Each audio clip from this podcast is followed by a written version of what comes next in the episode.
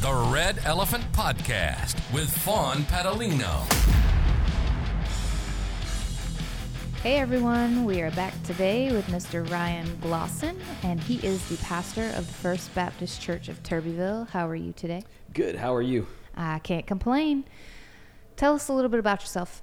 Uh, so, I'm a, uh, as you pointed out, a pastor, relatively new pastor in the small town of Turbeville. And uh, I'll get this mic thing by the end, probably not. I'll but just keep pointing. Yeah, talking to the mic. Um, and uh, but prior to that, I was raised in uh, IFB, Independent Fundamental Bible Believing Hellfire Damnation, KJV 1611 only, you know, uh, church, which is very legalistic. Um, it's kind of a Pharisaical, um, the belief system. Well, fast forward a little bit, some things happened. My parents got divorced, which was not supposed to happen if you follow what the man of God says in the church. And so I ran for 29 and a half years, graduated high school, joined the Air Force, and then did 20 years, 21 years, eight months, and 27 days in the Air Force, but who's counting? Um, You? it- yeah, I was, especially at the end. Um, but what got me was about three years out, God said, I called you to be a preacher at a young age. And, uh, you know, I gave you 21 years in the Air Force because at any point he could have made it, you know, miserable. He could have, you know, done a lot of things, as you know, make it a little bit hotter to be in there, uh, to be in the military. And uh, he just said, it's time to get back to doing what I called you to do. And so I got hired onto a local church in Sumter. They took a chance on me. I did all the missions um, stuff, benevolently, benevolency type stuff. And uh, then just happened to have a buddy who got a phone call about a church in Turbeville that needed a pastor, and here I am three years later. So Well, I'm also from the town of Turbeville now. How are you liking it out there? I, I love the town. I mean it it's uh it's small. There's not a lot of traffic, which I know hurt the town because that used to be the only thoroughfare to Myrtle Beach. So that's why all them old gas stations and stuff. I mean, to hear about the heydays of that town is uh, is pretty uh, fascinating. Well, we actually moved out there because we wanted that like step back in time feel. Like everybody knows your kids. They're not going to get away with anything. Nothing. Like everybody knows everybody. We really like it. Uh, and I love that they're doing the um, food trucks right now because that's like like a really hot thing. And uh, I would have never thought it would come to Turbeville. So I'm, I'm enjoying that too. Yeah, I didn't. We didn't think the featherbed was ever going to be tore down. Um, we were offered the church was offered to buy it twice, and uh, both times we turned it down because of the asbestos situation. But anyway, we just thought that thing was just going to be there forever. So we were surprised when we saw uh, somebody out there moving dirt. Oh, yeah. We were curious. I was like, what is going on? Yeah. So that's awesome. It is. Well, we're glad that you're in Turbeville, and um, I think we were going to talk more today about. Oh, you want me to? Yeah. Oh, you want me to? Yeah, I think it's important that, um, especially in society today, uh, the abortion thing is huge, uh, given what was leaked from the Supreme Court. Um, you know, there, there's just so many things that the church uh, is leaving um, the world to figure out without a positive, loving influence, which is what we're commanded um, by Jesus Christ himself, who was a perfect example for 33 and a half years of what that looked like. I mean, the man that uh, betrayed him, he washed his feet. Right. He had the Last Supper with him. Um, so, you know, a lot of the stuff that we're seeing, and again, this is, I'll just go ahead and put this caveat out there. This is my opinion, just from the way I was raised. Um, the time I ran uh, to got back into churches. you know, now it seems to be about numbers. Let's get folks in. Um, but we're going to select who we're going to let in. And then we're going to not take care of the widows and the orphans like we're commanded. And that leaves a lot of folks out there that are hurting, that need hope, that we're allowing the world to dictate what that hope looks like drugs, alcohol, sex, um, plastic surgery. I mean, you name, you know, the latest uh, sports car, you could put anything in there money, jobs. Um, you know, that's their hope. And then things fall apart all the time. We took, you know, the Bible and prayer out of schools, and we wonder why there's more school shootings now. I mean, I, I did not look up these statistics, but I do know that if you looked up the statistics from back in the time when we had the Pledge of Allegiance and uh, which that really doesn't matter. Uh, but you know, the Bible and prayer, the pledge is important. Uh, Bible and prayer uh, in the schools, uh, you know, there was hope. Even if it was just a moral foundation, even if somebody left A hundred percent moral foundation. You Yes. couldn't have said it better. And I think that's the thing is if if you take out God, you remove because you don't have to be religious to have morals, but I just think that I'm going to have a little pause break here, Joe. I am blind and cannot see that very well. It's just uh, school shootings by the decade. Right? Yeah. Dang, and the all the numbers going up. Yep. But I do. I think just morality as a whole has gone out the window as far as schools. They, if you can remove that, you can tell anybody that anything's okay. Yes. Well, and you, you got to think. I didn't hit the button, and I did that little. So my apologies. But you also have to think about where the church is culpable in the way society is today. Uh, you know, let's just say, for sake of argument, you go back to the 1950, 1950s, 1960s, 1970s. You know, the resurgence of the church, uh, like 70 something percent. I did see that statistic today on a Gallup poll. Um, back in those th- that time, 70 something percent of people claimed to be Christian. Um, now, of course, understand that was you know Orthodox Jew, Muslim, uh, Catholic, Protestant. You know, it, it ran the whole gamut. But you had 73 percent uh, that identified as Christian, as God. Uh, they they believed in a God, or believed in the God, and uh, you you look back at that time, and especially the way I was raised, there was a whole lot that was given, but the most important thing was left out, and that was love. For instance, um, you know, homosexuality, right? Um, it is a sin according to the Bible, period, dot. But so is alcoholism. So is murder. So is, so, I mean, you, could list them, right? But what happens is you get the crazies on TV, and they're the ones that get to dictate the narrative. So then, as soon as you say, you know, you're a Christian or you're a conservative or you believe in this, you believe in that, they don't want to talk to you. You're a bigot. You hate us. I don't hate anybody. I love everybody. Right. And I would love to see them come to Jesus. How they live their life is between them and God. Come to the church where you're broken and hurt. But the church, because especially the church I grew up in, I'm coming back full circle, I promise. But homosexuality was like the sin to end all sins. If somebody was gay, they were not allowed to step foot in the church. They were they were going to hell regardless. They were outside of God's saving power, which we know is false. So you look at that for all those years that folks were told that you're just the worst of the worst. Right. Um, and I mean, you can add other things to that too. I mean, you know, the abortion issue, right? Abortion is murder. Right.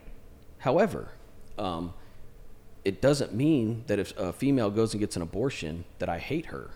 Right. It means that, oh, by the way, when you come in, because I do sit on the board at the Sumter Pregnancy Center, and uh, they do find that these ladies that do follow through with the abortions, um, Planned Parenthood tells them it's not a big deal. Uh, you know, it's not very painful. You'll get through it quick. Well, then they have physical and mental issues after the uh, abortion procedure, or the, whether even if it's just the pill that, by the way, you can get mailed to you now in a lot of places. Um, they come in and they're just broken Right. because they felt lied to because that's what the world does, and the church should be wrapping their arms around these ladies. Well, they shouldn't be judging them on on things because who knows the circumstances? You Correct. don't know why they chose to do that or, you know, what the reasoning was. But who are we to say? Because you're right. In the Bible, it says all sins are equal. Whether you murder or you lie or Mm-hmm. Right. you cheat or you steal, it's all the same in God's eyes. On earth, completely different. You're going to go to jail if you murder somebody. Right. If you lie, that's just going to make the people that you lied to not like you or not trust you. So to me, it's like all of that stuff can be forgiven if you're looking at them through the eyes of Christ, like we should be. Right. We should not be condemning them for their past mistakes because we're no different. It's just different mistakes. I agree, 100%. And so, if you can't tell, we're talking about church issues and church hurt, and uh, it's kind of a passion of mine. But then, if you look back, right?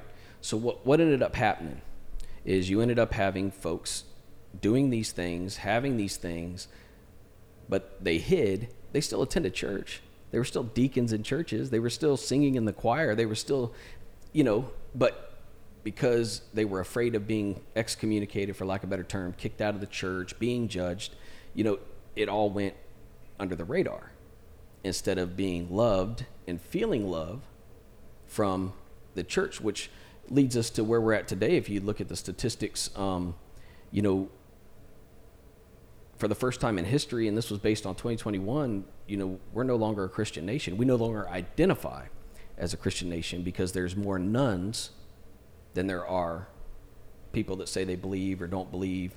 Um, and again, you know, so, some are atheists, some are agnostics, some just don't want to say anything or they just don't identify, but they may believe in a higher power. Um, but we find ourselves today, I think, at a pivotal moment in history for the church or in the history of the church. And if we don't start acting like we're commanded to, we're going to become more irrelevant than we are now. I think that Gen Z we were reading an article on Daily Wire earlier today, and it was talking about uh, Gen Z. And the problem is, is the atheists are more popular, and parents aren't pushing these kids to be in church. So all they're hearing is one side, and they're just going along with it because right. their parents aren't backing up the Christian lifestyle. Right. It's hard to follow something that you're like, well, every walk you take, you're contradicting yourself. And again, we're human. We're going to do that. Right. Um, but I think m- more of a whole, it's, you know, do as I say, not as I do. Younger generations just don't want to get on board with that because it's like, I don't want to be a hypocrite. Right. I just want to be me and live my life. And, you know, and I think nobody wants to put themselves out there and be vulnerable and be rejected. And a lot of people who are still in the church, they shun those that don't line up with what they think they should. Right. And it's just becoming a problem. And we should be loving people in the state that they're in. Correct. That I mean, the church is a hospital for the broken, right? Right. When I stand up there and preach, I'm not preaching to the folks sitting out there. God has beat me up, if you will, or just convicted me all week as I'm studying and preparing. It's something that I'm dealing with in my life as well. It's not just me standing up there and telling them, you know, like how I was raised. The pastor stood up there and he told you what God said. Right. Um, it, it, that's not how this works, right? I read the scripture and God speaks through the scripture to the members, all while He's dealing with me as well, um, because I'm not perfect, uh, which I know is shocking. So, uh, just ask my wife; she'll tell you. But uh, we'll have to have her on next week. oh, don't no, she'll get me in trouble. Um, but so there's just a lot with the church today. Um, as we were talking earlier, you know, the church is so reactive, and by the time they react, a lot of times it is they are so far gone that they're essentially dead. Right. I mean, they're they're in the death knell. They're taking the agonal breaths. You know, you're not going to be able to revive them. And so it's important that the churches, as you talked about with the Gen Z and millennials, they're more real, I believe, than even two or three generations ago. Because the way I was raised is you could act a fool, fight, you know, cuss, do whatever Monday through Saturday, just not Wednesday night because we had church then too.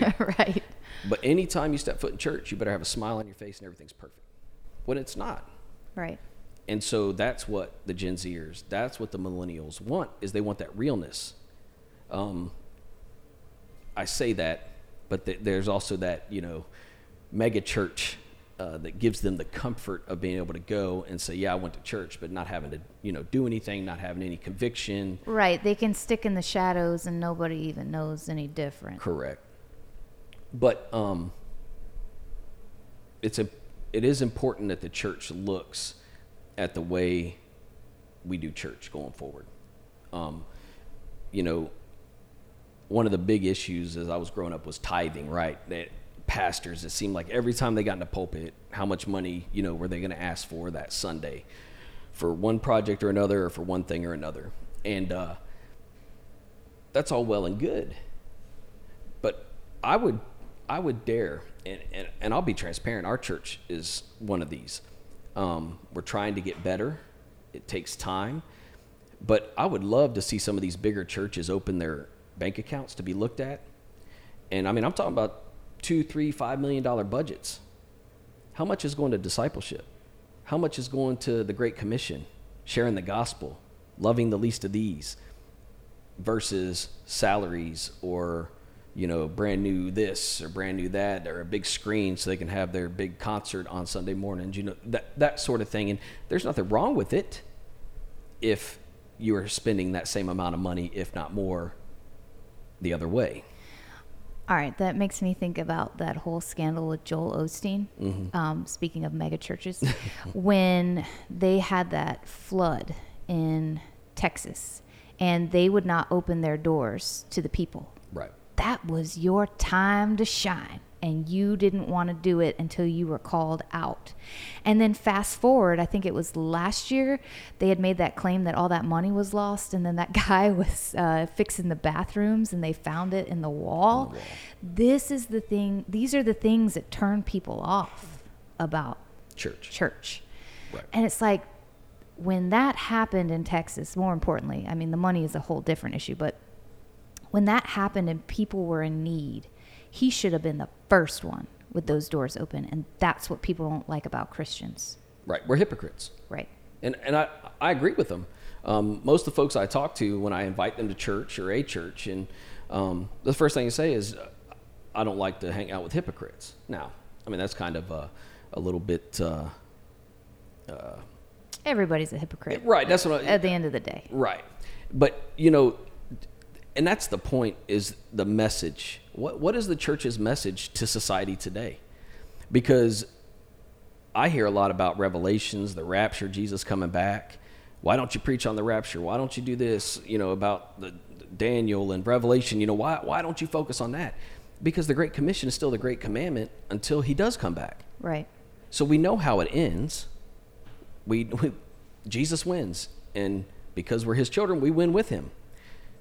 To me, yes, it's important, but it's not so important that it overtakes the gospel, which is good news, to the point where we sit in our four walls, because it's just a building. The church is us. The church is the people. Right.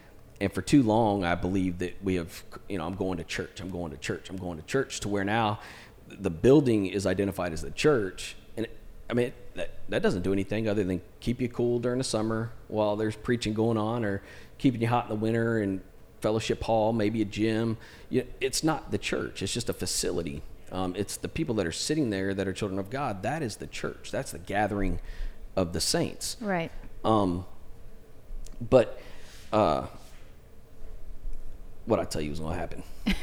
You're going to lose your train I was going to lose my train of thought. But I will fill in here. Uh, there's actually a song that came out, I was probably in high school, by Casting Crowns. It's called If We Are the Body. Mm-hmm. Great song. Pretty much saying that we make up the church and we should be out there. We should be reaching these people.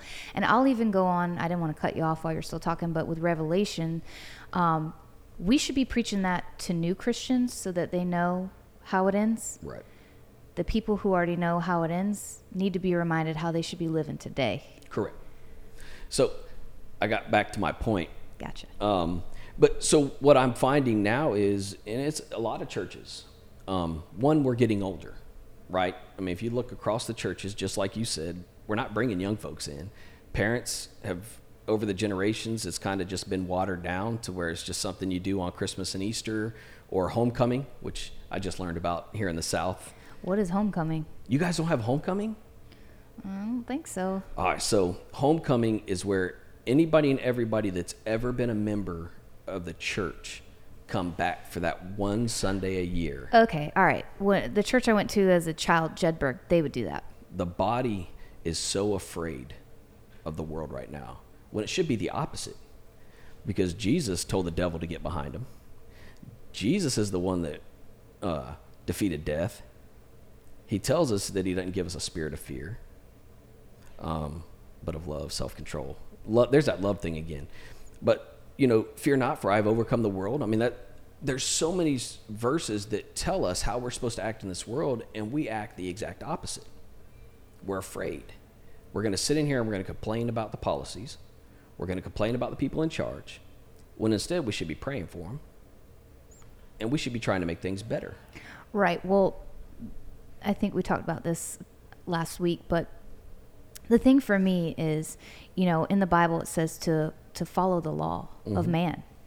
So when Christians tell me, well, I don't think God wants us to get involved in politics. He tells you to follow the law of man. So you better be sure I'm going to be out there voting for whoever is is voting based off biblical values. Right. That's who I want in charge because if I'm going to follow the law of man, I want to make sure that he has the same, you know, thought pattern as God Right. You know, I, I, we need godly leaders out there. You know, this is not the time to creep back into the shadows and be afraid to say what you stand for. Right. Because, like you said, okay, abortion, huge topic. I'm pro life. God created life, so I know He wants life, and that's why I'm pro life. Does that mean that I, you know, would not love anybody who's any different? Absolutely not Right. Your choice in life is your choice in life. He gave us free will for for a reason. And I would not judge anybody for the decisions that they've made that they thought were best for them. But I'm going to be pro life. Mm-hmm. So, Yeah, and you know that's that's what's wrong with society today. You know that I mean, if you look at the Constitution and you look at the original framers, you know, our country was built on being able to uh, negotiate, on being able to disagree or agree to disagree. Um, you know, give and take. That I mean, that's what our country was founded on. So, to your point, let me get back to that. Let me get to your point. I, I agree. Voting is important. Voting is very important, and I, almost feel that that the last election, uh, a lot of Christians, just kind of how I was. Uh, let me- the folks I talked to, right? So it's not a very big sample, but they were already defeated before the election. So then, why go out and vote? right. you know what they're going to steal it because they're male i mean you know we get so focused that's the thing is christians get so focused on all the negative. and i mean there's Yeah, for people who should have hope and mercy and all of that, we are very Debbie Downer sometimes. we are we are and you know society now as you talk about we shouldn't be afraid. I agree. Um, society now they minimize and label. And if they can minimize you and your opinion because of who you are and if they can label you as a racist as a bigot nobody wants to be labeled. So now i'm just going to sit over here in my corner and sulk because i'm not i don't want to be labeled. I want to be i want to be liked by everybody you know? So it, it's important that as as we talk about politics and all these things um, that we have discussions. And it's okay if you and i disagree. I still love you as a as a sister in christ you know if it's you and i disagreeing on something. I don't have to agree with you. That's between you and god and you know you, you'll deal with that when you get to heaven. Right. you know i i don't judge that. So but so the church has a lot of uh, culpability in the way things are today.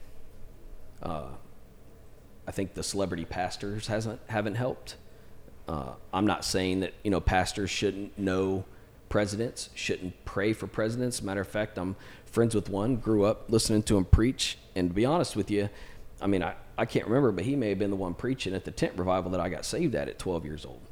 Um, but I mean he had a chance to pray over Donald Trump, and so I think that's important.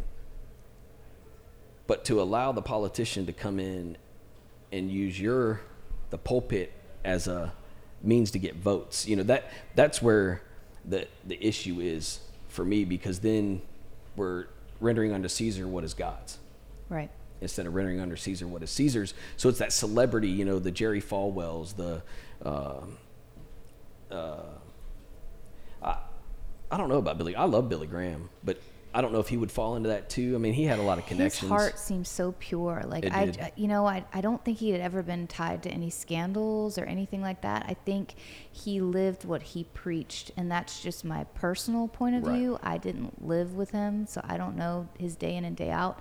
Um, but uh, I, I think that he had pure intentions as far I- as he goes. But yes, there are a lot out there that are kind of like, Right. And and so they use that political clout. I mean, we saw it with Liberty University and Donald Trump. Right? right, So to me, if we're going to decry or if we're going to cry and scream and holler every time a conservative voice is silenced, then the conservatives need to also open up. The Christians need to open up and listen to. Because what are we afraid of? Are we afraid they're going to change our opinions? Are we afraid they're going to change our minds? So anyway, but the church is culpable in in the way that things are in the world today, as a whole. Well, they're not stepping up and No. doing their part, and that's the thing is, you know, we're just handing it to them. They're telling us what they're going to do, and no, like you said, nobody wants to get involved. Nobody wants to be the bad guy. And I mean, think about it. Most of the disciples were martyred. Why? Because they were doing their job, and Right. people didn't like it. Right. And, you know, to continue down that, this road of the church, you know, by keeping the churches divided, you know, make sure that this church is white and it stays white, and then this church over here is black and it stays black. Why is it like that? Because in Revelation chapter 13, it tells me that all tongues, all tribes. Right. So, shouldn't we be mirroring? Because I believe the Lord's Prayer, as he was teaching the disciples how to pray, when one of them asked, was on earth as it is in heaven.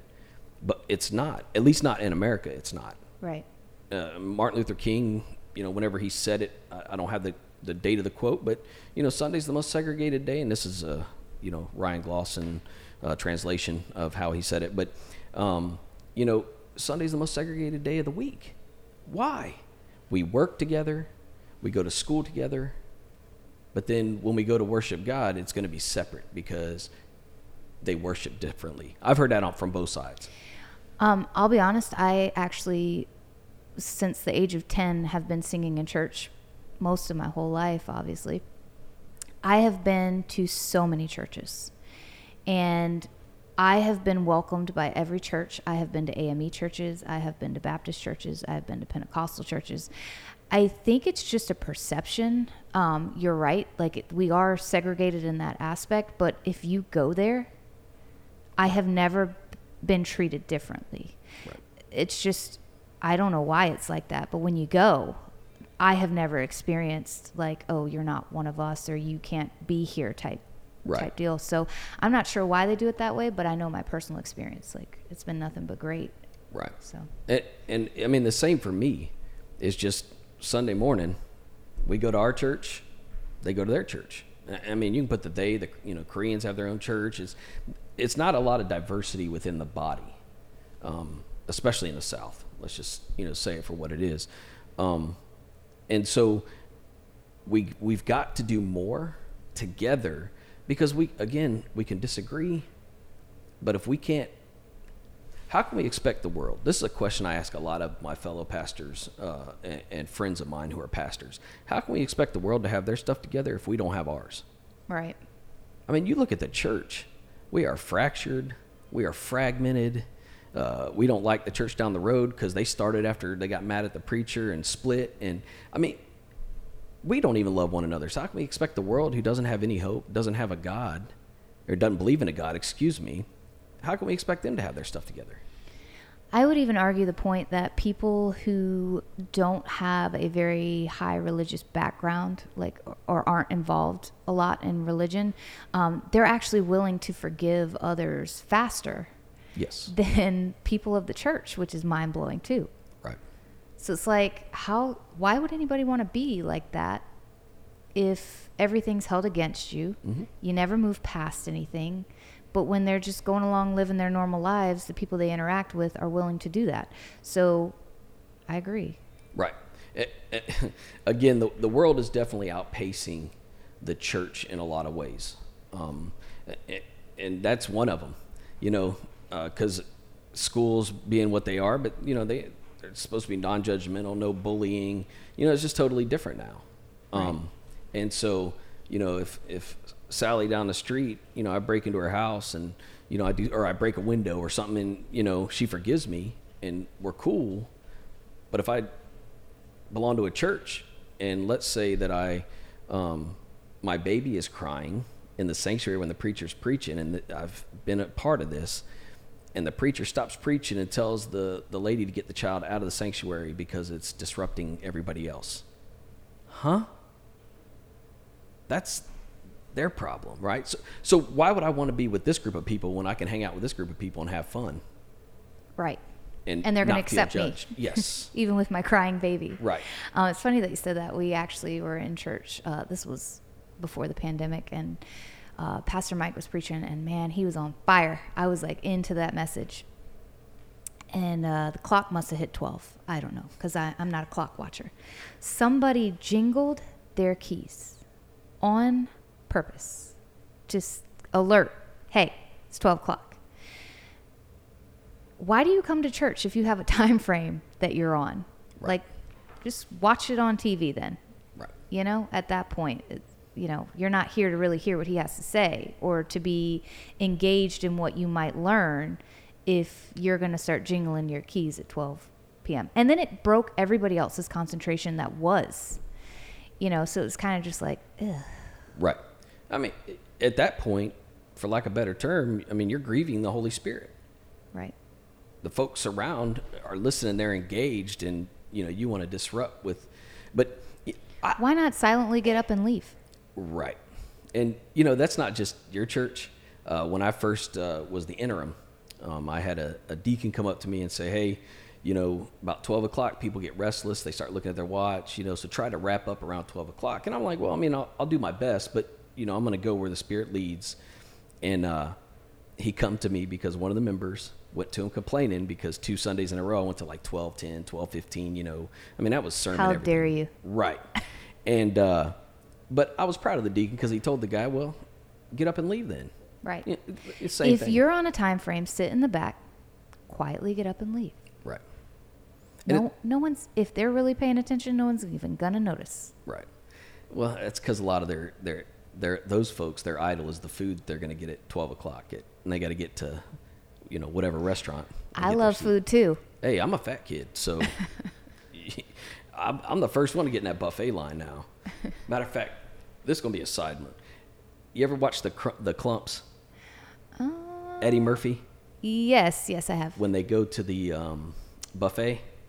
That's how I envision myself. Like I'm scraping the bottom, I'm filling my plate. So anyway, that's probably one of my favorite moments in, in movie history is the Klumps when they went to that all you can eat buffet. You would think that wouldn't even be an issue anymore because so many people do like the intermittent fasting and they can't even eat. Maybe Right. that's why he jingled his keys though, like because twelve o'clock's when he can finally eat, and he's like, Well, and a lot of the I say he. I don't even know if it was a he. Yeah. That was rude. I shouldn't have assumed. Yes, yeah, don't. Um, yeah, but again, I think that speaks to the health of the church.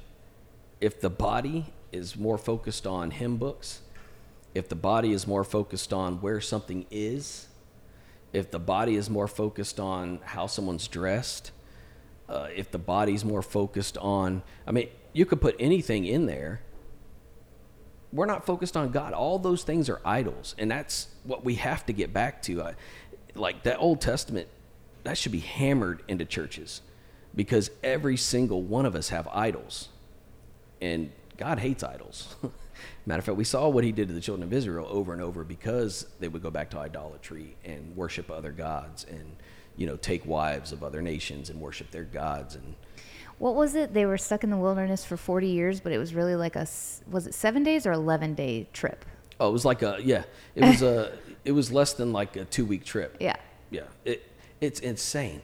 And it, yeah, if you look at a map, it was like they were just pretty much going back and forth. Right. Right. Well, imagine it too. Like back, it just puts into perspective. Like it's no different than as it is now. They went up to see the promised land and they saw all those giants and they were like, we can't beat them. Right. It's no different now. People are like, I'm not getting involved. I can't. I can't beat this. What's going on right now? Right. We we minimize God. Um, you know, Which is why I think he gets fired up. correct. Don't tell me what I can't do. Cor- right. And don't And especially he had just split the Red Sea for them to walk through it. Like, uh, remember like two days ago when I got you out of Egypt? Hello? Right. They well, you know, and it's the same thing today. Um, I was uh, I did a we have Wednesday evening worship, and last night I talked about the storm that Jesus calmed. You know, he was asleep, so let's go to the other side. He's down there sleeping. Um, you know, the disciples. This was after three parables, and Jesus even explained the first parable. Does that mean we're wrapping up? No. Oh, screen flickering. Uh, but he even explained the first parable to him, and it was all about the kingdom, the kingdom of heaven, and who Jesus is, who God is, you know, all that stuff.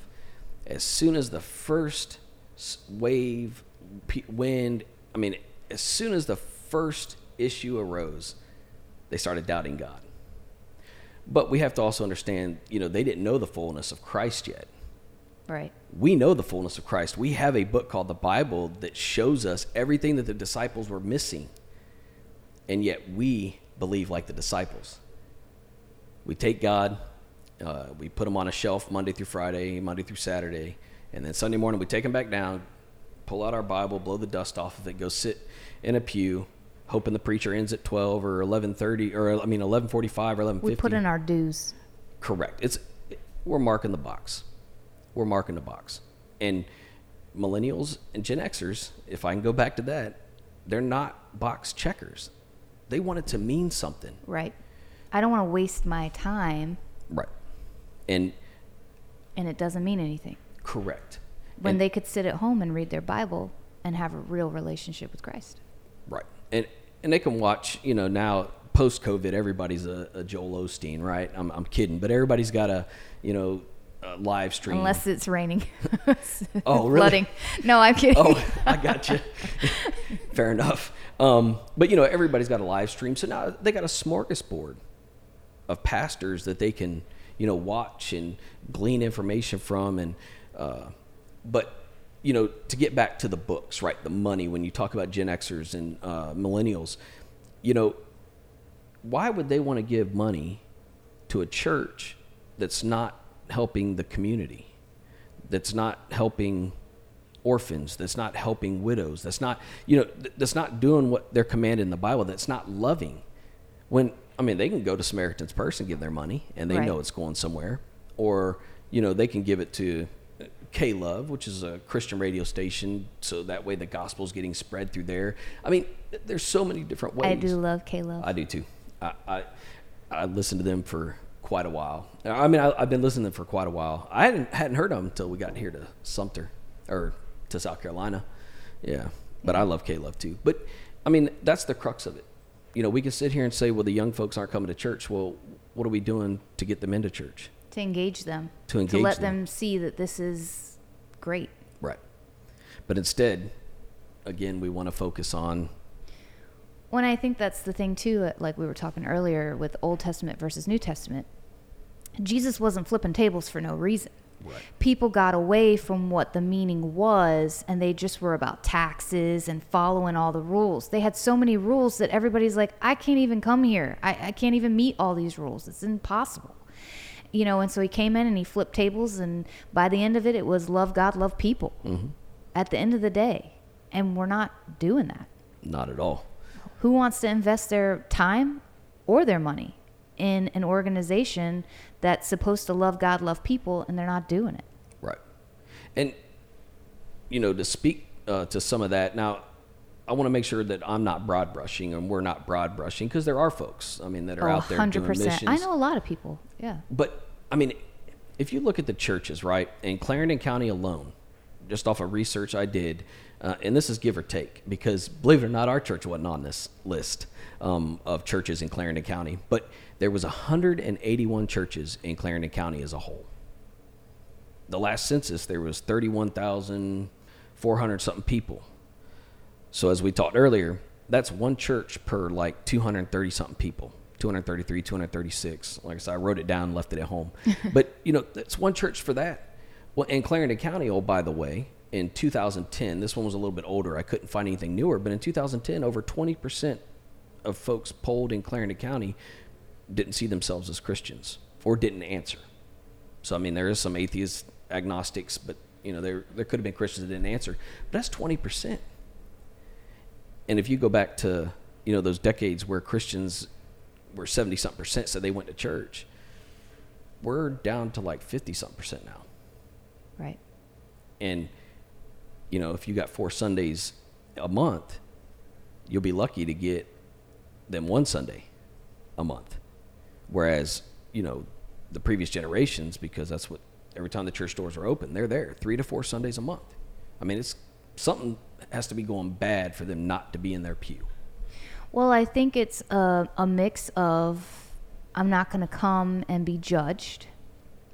And like you said, not everybody is like that. Like, I know we're just talking the United States as a whole. I think there's just a lot of room or a lot of confusion, I guess. Like, situations are arising and Christians aren't meeting it. Um, but more importantly, I think the world is changing so much. There's so many other things engaging people from cell phones to, you know, all the other stuff that's out there that's kind of come about in the last, you know, Yeah. I want to say 30 years, but that's not 1970 anymore. It's a long time now. But um, I just think times have grown so much, and there's just so much that draws their attention. And like I said, we're not meeting them in the middle to say, hey, this is why you should come. Right. What? And we don't leverage technology because it's the devil. Well, not only that, but I can't, and I will be completely honest, I am guilty of this myself. People church shop. Mm-hmm. Like, I sing. Music is very important to me. Like, I want to go to a church, you know, that engages me in that way too. But it's like, at the end of the day, why can't I just go to a church and create that there? Right. But some churches don't want bands. They want just a piano and an organ and hymns. You know, so there's just there's just a lot going on as far as that goes. Like Right. But you know, if you look at the generations of, of Christians in church in buildings that meet together, every generation's had to deal with this tension. right. It just seems like, you know, again, the Gen Zers and the millennials are like, you can have that old stuff. Right. We're gonna we're gonna go over here where we see things are happening or where we feel God moving, as opposed to standing there and singing hymns and you know you sing you hear the song leader more than you hear the people in the you know uh, members of the church when they should be just blasting Right. but it's not you know it, and i'll tell you i can't carry a tune in a bucket so when i have to lead songs i mute my mic i sing but my mic my mic is muted so No uh, reason to lose more members. yeah, oh man i'll run them off yeah you talk about church shopping man people look at ours and be like nope next pastor you know but uh, I actually uh, follow a Facebook page. It's like Christian memes or something like that. Oh, and they actually had a video. Um, there's actually a few Christian comedians out there. I'm not sure if people know. Um, and I can put them on this when we're done. But um, they did a video about a couple church shopping. And it was like, you know, what is your music like? What is your preaching like? And, you know, people are guilty of that because we're to a point now where we have to be constantly entertained. It's no Right. longer what we give, it's what can you give me? Right. Yeah. Society again has a huge play in this, but the church didn't push back, right? Right. So what the church has essentially done is we've just made a lot of consumers because we still want you to come, we still want your money. Um, so don't worry about it. We'll we'll pay somebody to do the nursery. We'll pay somebody to come clean the church. We'll pay you know the stuff that or the building. You know the stuff that members used to take care of because that was how they gave back. I remember growing up um, in my childhood church, and that's what they would do. They had like a list once a month, and people went up and they after church and they signed what they were willing to put in for that week. Like my parents, um, I think by the time I was 14, 15, they were like, "You're going to help out in the nursery once, you know, once a, a month, and you know, we're going to help out in the youth once a month, and just everybody played their part, and they wanted to because they enjoyed it and it you know the church ran smooth and everybody you know was family and there's just that detachment now Most definitely. And I'll tell you, you know, when I talk to people, I hear a lot of what they won't do. I mean, I- uh, and I'm like, in, in the back of my head, I'm thinking, well, what if that's what God wants you to do? right You know, I mean, the Bible tells us so many times and shows us so many times. When you look at Paul, if you're a Christ follower, you're not supposed to be comfortable. And if you're comfortable with where you're at, you might want to take a leap of faith and try something else right because that's not where you're supposed to be. That comfortability, kind of, uh, not kind of, but that comfortability can can then push you further away from God on your on our behalf, not God's. You know, Right. Because we're comfortable. As long as you don't mess with me, as long as you don't mess with my worship times, as long as you don't mess with my hymn books, as long as you don't mess with my, my, my, my, my, and so anyway, I could get off on a tangent on that one because sacred cows. That was the best thing about you know, uh, COVID was horrible, but for a church, we were able to get ri- we were able to revamp a lot of things that we would probably not have been able to had we not had that opportunity. Right. Um, and again, COVID's bad. There's nothing good about COVID, but on a, from a church standpoint, it allowed us like bulletins. You know, why are we spending money on bulletins Right. when people look at them, leave them in their pews, or throw them away? Right. But they have to have them. You know, and so, but and you can't tell them well when you walked out Sunday, yours was just sitting there. I had to go pick it up, and throw it away. It doesn't matter. I, I want the bulletin because that's what I've always had. Right. I want to know what the lineup is. Yes. Don't leave me guessing on what hymns we're singing Right. or what your message is about. Right. Oh, yeah. That's. uh w- We even have a board that has the hymn numbers that we're going to sing on Yeah, it. we have that too. Do you? Yeah. And the numbers that were there last week for Sunday school and church. And I mean, obviously not that week's, but Right. Ooh, see, Turbeville, we used to do a fifth Sunday, which I really enjoyed. And the churches that participated, because not everyone participated, but if it when was, you say fifth Sunday, break it down for me. Just Okay. like fifth Sunday singing, because we did that, or is it like something different? no, it was a it was a church service. Okay. Um, and so if it was, you know, uh, New Zion United Methodist in New Zion, um, if that was their fifth Sunday, the churches that participated went to them for church. And they provided the music and they provided the preaching and I mean it was just a it was a great thing because you got out it brought the community together. brought the community together and, and it showed that you know as long as we don't differ and and i'm going to have a lot of people probably hate me on this and that's fine i don't care i follow god not them but if we can if we're the same on the core see that's the other thing is we've made so many things the core that aren't the core. There's a reason why jesus flipped tables. Right. right? Uh, but if we agree on the core i don't care about the secondary issues. Well, saying that makes me think of like all the different types of churches, like Baptist and Methodist and, you know, Catholics and all of that. They all fall under the Christian faith, but it's like they're different because, you know, and hear me out. Growing up, you know, Baptist didn't dance, Baptist didn't drink, you know, but if you were Methodist, you could drink, you know, and it's like all this stuff, like, I don't know. I just think it's just crazy, like, to be broken down like that. Like, Chris- Christianity is Christianity. right So, Well, and yeah. So I agree to a point um, because there are, like Catholicism ha- has a lot of things that are that are in our core, right. and uh, Jehovah's Witnesses are another one that have things that are just Well, now their Bible's different. right. Well, so are Mormons. I mean, they got the the the Book of Mormon.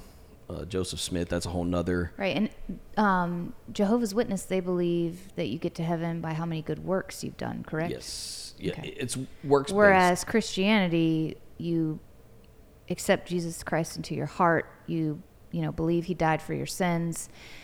You know, you can ask for forgiveness for your sins, but, you know, that's how you get to heaven. Mm-hmm. Right. But you should want to strive to do good works, but it doesn't make or Correct. break. Well, and James, you know, was it James or Paul?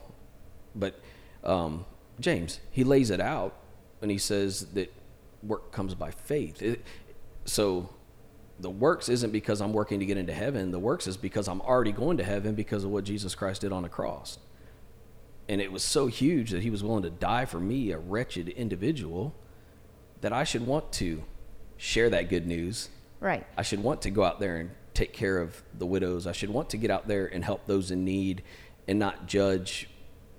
So, I mean, there's just a whole slew of. Well, you could put that in a different perspective. Like, if you get a good deal, like let's just say like you go to Lowe's and right now like wood is out the wazoo, and you get like 30, 40 percent off. What are you gonna do? You're gonna go out there and tell all your friends and family, like, Well, it's going on oh Facebook my gosh, I got wood for forty percent off. You know, good things make you want to tell other people. Unfortunately, though, it seems like nowadays the negative is what gets fed out there. Right. Like, can you believe type deal? Like, this is what happened to me, and I want everyone to know. Like, being a small business, um, you know, if someone comes in here and, you know, if they don't like what you did, they don't come talk to you anymore half the time. They're just going to bash you. Right. You know, it's like, why didn't you come talk to me? I, you know, I'm not the only hands on deck here, you know. So I don't know. It's just, Well, it's I think. crazy. Oh man, who was it? It's been accredited to so many different people, right? Mm-hmm. Um, but there is the adage that people are used to being able to talk trash and I get punched in the mouth, and that's what social media has allowed people to do. I mean, they can go on church websites and put a one star, even though they may have never been there, because of you know maybe their ex wife goes there or you know Right. you name it. or somebody told them that they had a bad experience, so they're just going to go ahead and do it. Right. But for the record, I wouldn't punch anybody in the face for that. I, well, and as a as a as a pastor, I would not either. Um, but uh, remember, I was in the military for 21 years, so I, I've got a lot of rough edges. Right. Um, but uh, I try to live out the gospel, and and a lot of that is asking for forgiveness, especially for what comes out of my mouth. Right. Um, but uh, you know, we're all sinners, so we all got our crosses to bear. That's right. But yeah, I've definitely seen some stuff posted on social media that I was like, mm, I don't know if that would have been said if people were in person. But Right. Yeah. I mean, how, how many conversations do you have with somebody in there like, man, I'm going to tell them this, this, this, and this, and then you happen to be there when they meet that individual, and it's nothing like what they said. It's amicable. It's you know, hey man, it would have been better, or hey, you know, it would have been better if this would have happened, not that. You know, that really hurt my feelings, or you know, that made me mad. Which is the way it should be, Correct. anyways. But yes, I agree. Right.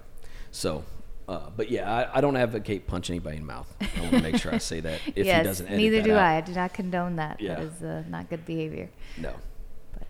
Um, so, you know, just to, I think, basically wrap up the ramblings, right? And that's what I tell the folks at church. I'm a uh, stumbling, fumbling, mumbling preacher, right? Just trying to get get the word out the best I can. But what I want people to know is the color of my skin, my conservative beliefs, my political views do not dictate how I treat people. Do not dictate um, if I will help someone or not. It's the God. It's God. It's Jesus Christ in my life. That's who drives how I love, who I love, and and I don't always get it right. Right. I- think we We're we all all fail at that. Right. But if we could if we could just understand that and and actually have a conversation instead of saying, well, because you're a white conservative male, you can't speak on this. Well, I mean, I have an opinion too, and I get what opinions are like, but what if I ha- I won't go there, but uh, edit that out.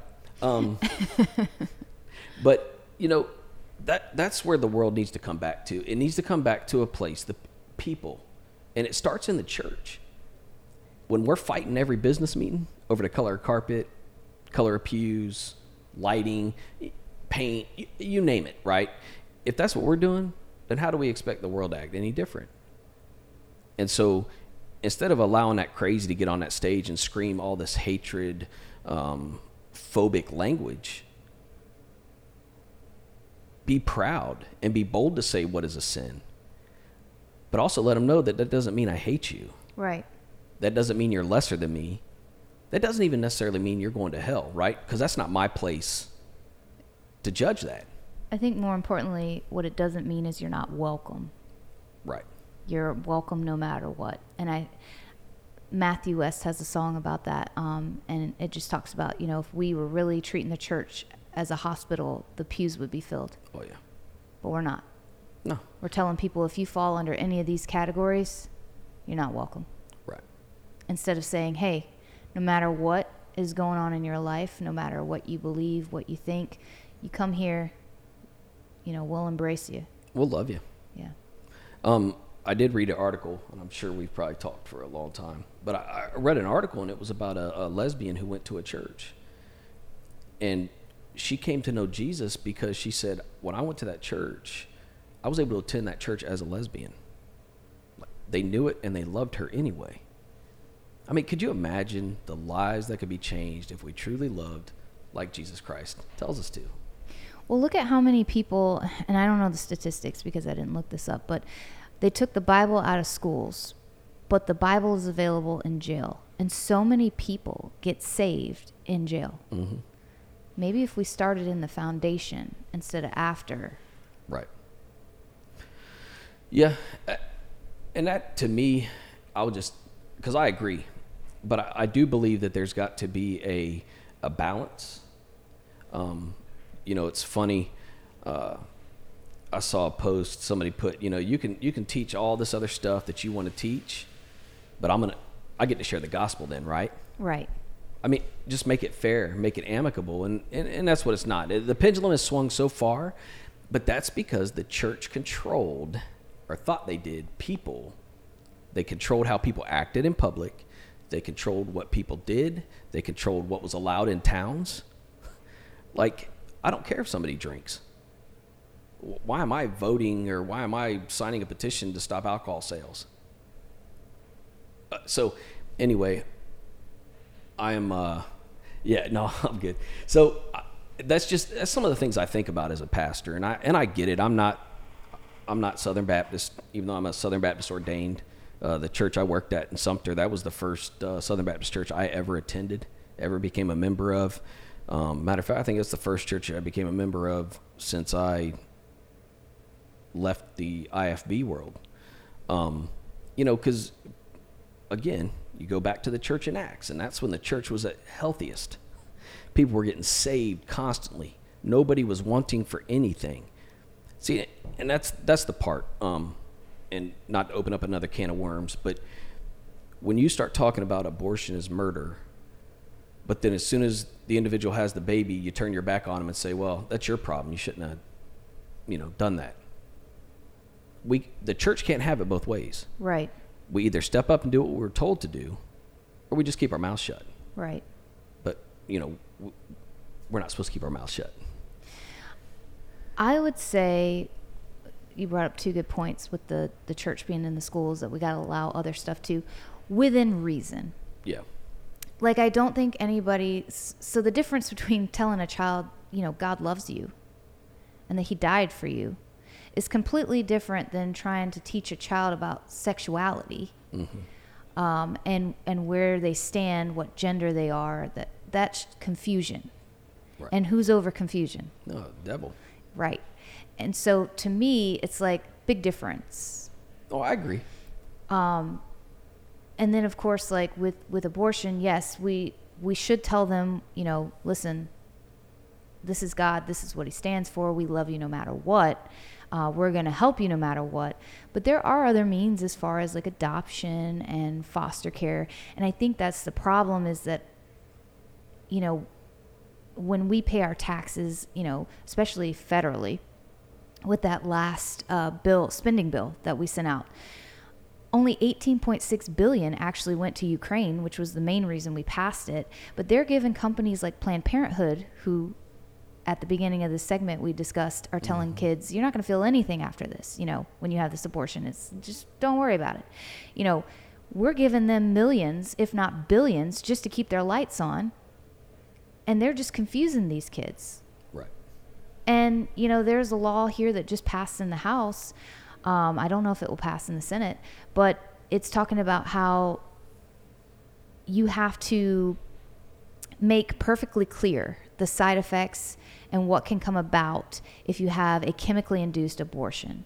And if you change your mind, they have to let you know that if you've only taken the first pill, it can be reversed. Mm-hmm. And people voted against it. Why would you not want people to be informed of what could happen to them personally? And not only that, if they do decide to change their minds, why aren't we letting them know that that's an option and that these are the things that we can do to help you? Right you know, we should be pouring our tax money into, you know, the foster care system so people want to step up and, you know, to adoption agencies. How many people want to adopt kids? But have you ever looked into it? It's like $30,000. Right. Who can afford that on an average income, you know? So it's like, there should be better options so that the church can step up and do it. Now, as far as just helping raise the child, completely different. That's something that someone can do if Correct. they have the means. Um, but I'm just saying there's other things that we should be doing on a bigger scale too.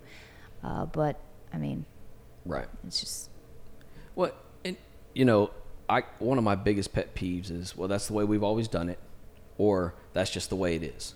Right. Because if we don't start having these conversations, if we don't start coming together, when are we going to start? Like everything has a beginning. And so now is the time.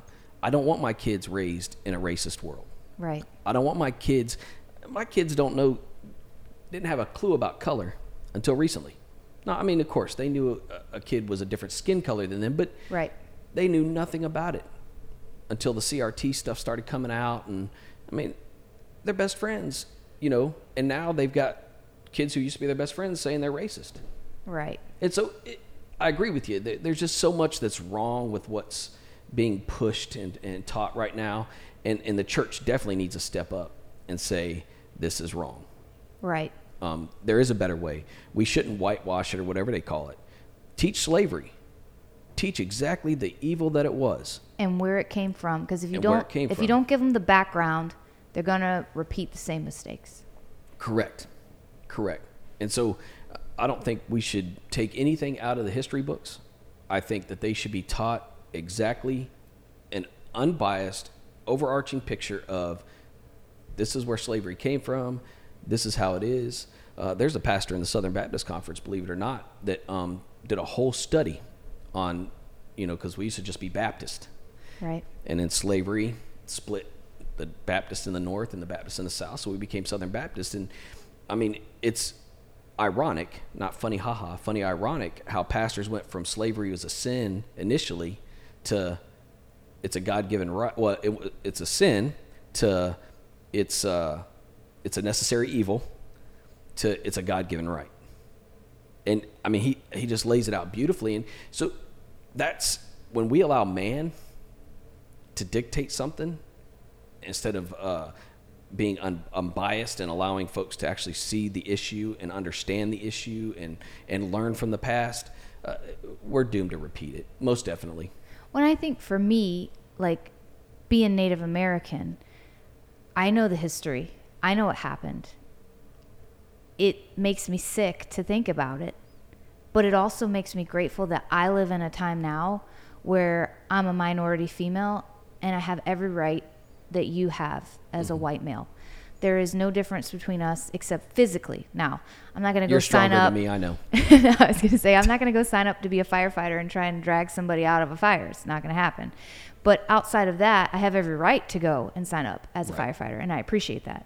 So I feel like I'm less likely to take it for granted because I know the history.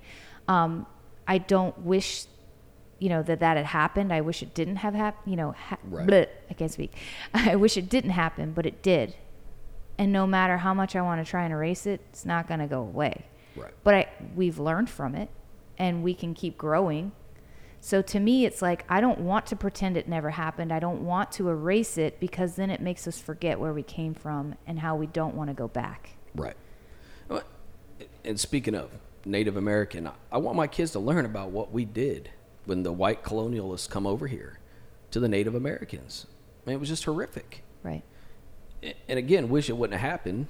Um, but again, if we don't learn from our past, we're doomed to repeat it, uh, as you said. So um, there's just so much on those subjects that, I mean, that again, the church is so complicit. I mean, how many wars are started because the, the Crusades, right? We're going to make all these folks, we're going to make them Christian. Right. no wonder why people don't like us. Right? No wonder why a lot of people look at the church especially today in the what they call the woke uh, culture right? Um, i see everything for what it is. But what you're doing is you're taking what it was and putting it on what it is and saying it's the same thing and it's not.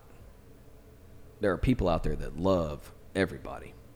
There are people out there that want to help there's people out there that will stand next to an African American brother or sister if there's an injustice, just as the Bible tells us to. Right. We're supposed to grieve when they grieve. We're supposed to celebrate when they celebrate. Talking about all Christians, uh, not just one um, group. And that's what we should be doing. But we're not because we're afraid. Well, I do feel like if we could get back to New Testament, love God, love people, no matter who they are or where they're at in life, Right. Um, but I, I have to say, like, I mean, we're in a small town. Like, I interact with so many people here. On the daily, I couldn't tell you that I've ever had someone come in and just be nasty or I, I feel like on a smaller level it's not as big of an issue as what the media wants us to think as far as racism and Right. you know people not coming together like i think small communities like ours most people are are pretty kind to one another um, but i do think that if the church could get back to love god love people and accept people um, it would catch like fire I agree. Um, I used to tell people all the time because when I got orders here when I was still in the Air Force, uh, the Shaw Air Force Base in Sumter, I heard all these horror stories. Right, there were shootings everywhere. Um, you know, shootings at Walmart, shootings at the mall. That's that's stuff that I've even heard about it since I've been here, and it hasn't. You know, it, it Right. didn't really happen. Um, but I used to tell people all the time, I loved going to Walmart at like 10 and 11 o'clock at night some of the sweetest people. Now they may have been missing teeth, they may have been in their pajamas, they may have been hair crazy, but they would say hi. They would stop and talk to you. I mean, that's what being a human being is all about. That's what being a Christian is all about is that relationship. And that's what the church really needs to get back to is having the right relationship with God first. Then in turn taking that and having a right relationship with their fellow human beings, whether they're believers or not. right And again, uh, my, one of my favorite Danny Gokey songs is "Love God, Love People." I actually got a T-shirt. I'm a fanboy. yeah i like that one too Yeah, Mhm. but just skipped over the fanboy part though. I gotcha. well, I really enjoyed our conversation, and I hope everyone else does too. And I appreciate you coming on. I ramble a lot. My brain never slows down; it just jumps. You're so good. I thought you stayed pretty much on track. hopefully, you know, he can edit it and make us make me sound smart. You're already sound smart. Make me sound smart. I don't know about that, but Yeah. well, I Well, thank you for it. having me. Of course. And I would like to say though, I forgot to mention when you said tell tell me uh, or tell the audience about myself. I am married to a beautiful woman named Felicia and have four kids: Dillon, Connor, Colby, and DeLani. The youngest is a girl, and she's spoiled rotten. So I want to make sure I, I give love to my family because that's honestly what it's all about. Well, we did talk about your wife. Uh, we said we'd have her on next yeah, week. we did say we'd have her on. That's right. Can't wait to meet her. Yeah, she's gonna give you all the dirt. That's right. All right.